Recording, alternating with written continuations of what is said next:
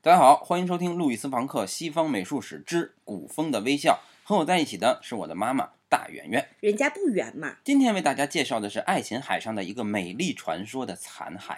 克里特岛上的米诺斯迷宫这个迷宫今天还在吗？在，但是已经不迷了，那为什么当时很迷呢？因为那是早期希腊人对拓扑结构的发现。为什么是拓扑结构呢？因为无论多么复杂的迷宫，都有且仅有一条正确的出路。嗯，那如果迷宫都能像橡胶一样任意扭曲，嗯，它就一定能变成一条笔直的通道。但是克里特的迷宫它也没有变成一条笔直的通道啊。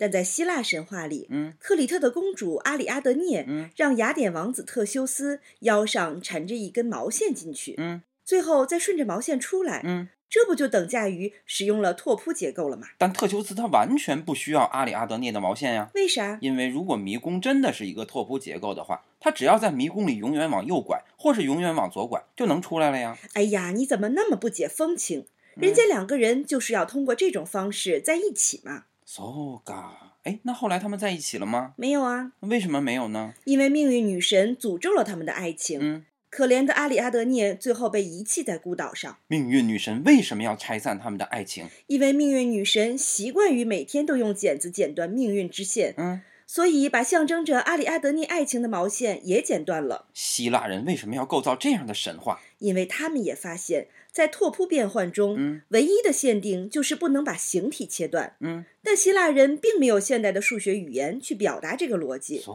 所以就用凄美的神话把它演绎出来。所以猫喜欢玩毛线球，就证明它是阿里阿德涅。猫喜欢在洞里钻来钻去，就证明它是特修斯，猫会用爪子切断一切丝织品上的线，就证明它是命运女神。而且有三个。那就让猫来讲述那来自希腊的旅程吧。咪呀咪呀咪呀啊，咪呀咪呀咪呀咪呀咪呀，咪呀咪呀，咪呀，咪呀。